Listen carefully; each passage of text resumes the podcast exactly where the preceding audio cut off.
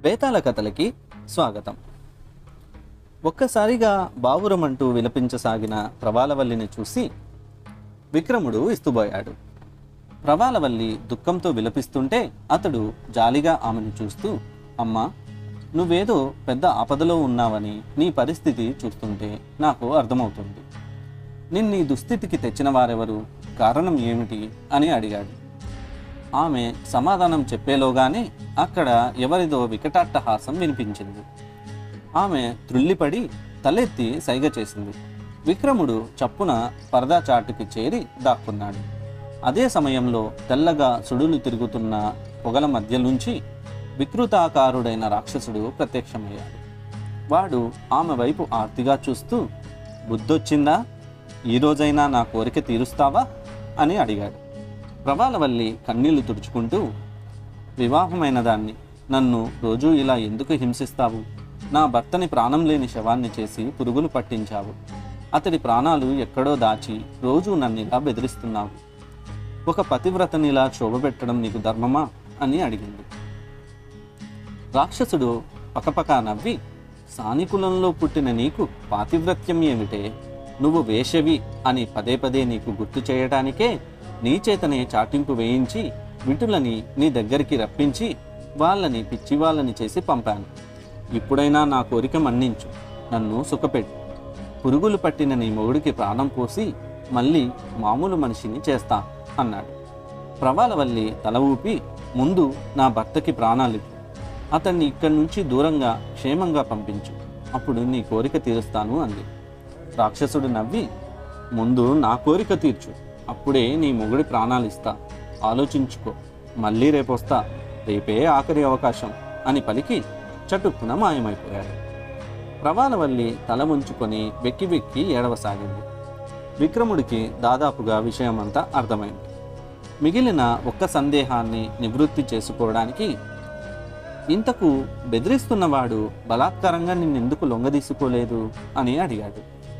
ఆమె కన్నీళ్ళు తుడుచుకుంటూ వివాహితని బలాత్కారంగా అనుభవిస్తే వీడి తల వెరగి ముక్కలై చస్తాడని శాపం ఉందట. అందుకే నన్ను ఇలా బెదిరించి లొంగదీసుకోవాలని ప్రయత్నిస్తున్నాడు. నా ప్రాణం తీసిన వాడికి లొంగను. ఇంకొక వారం రోజులు ఇలాగే కాలం గడుపుతాను. విక్రమార్క చక్రవర్తులు వారు వచ్చి నన్ను కాపాడతారని కాళికాదేవి నా స్వప్నంలో సాక్షాత్కరించి చెప్పింది అదే నమ్మకంతో ఇంకా ప్రాణాలతో బతికి ఉన్నాను అని చెప్పింది. విక్రముడు మందహాసం చేసి నువ్వు ఎదురు చూస్తున్న విక్రమార్కుడిని నేనే అన్నాడు.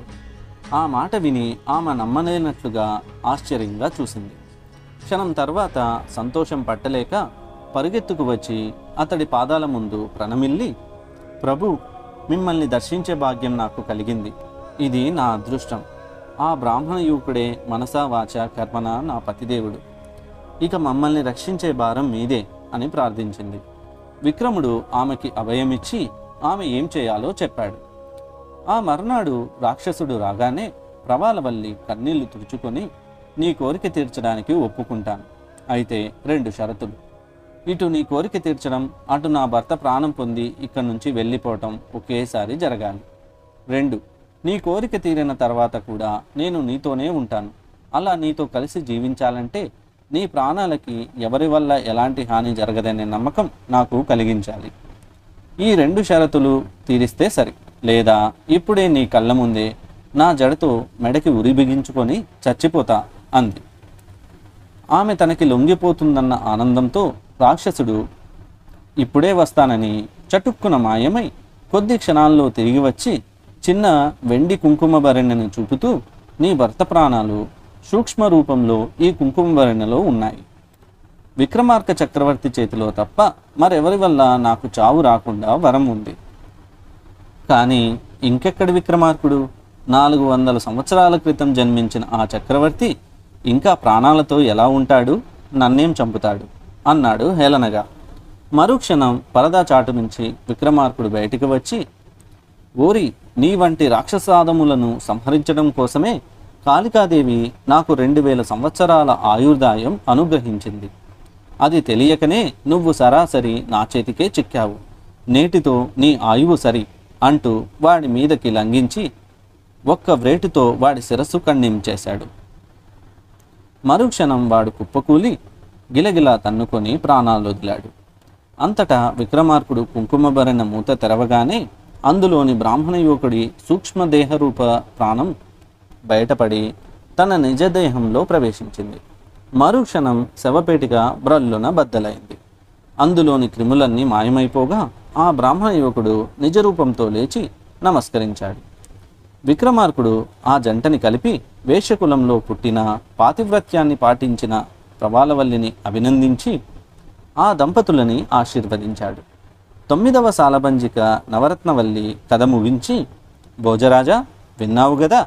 మా విక్రమార్క చక్రవర్తి ఔదార్యం ఈ సింహాసనాన్ని అధిష్ఠించడానికి నీకు అలాంటి ధర్మగుణం ఉందా? అని ప్రశ్నించింది. భోజుడు నవ్వి జవాబు చెప్పబోయాడు. అయితే ఆ సాలబంజిక మౌనం వహించిందని గ్రహించి సరే రేపు ఏమి జరుగుతుందో చూద్దాం అని అనుకున్నాడు. దీనితో తొమ్మిదవ సాలబంజిక నవరత్నవల్లి చెప్పిన కథ సమాప్తం.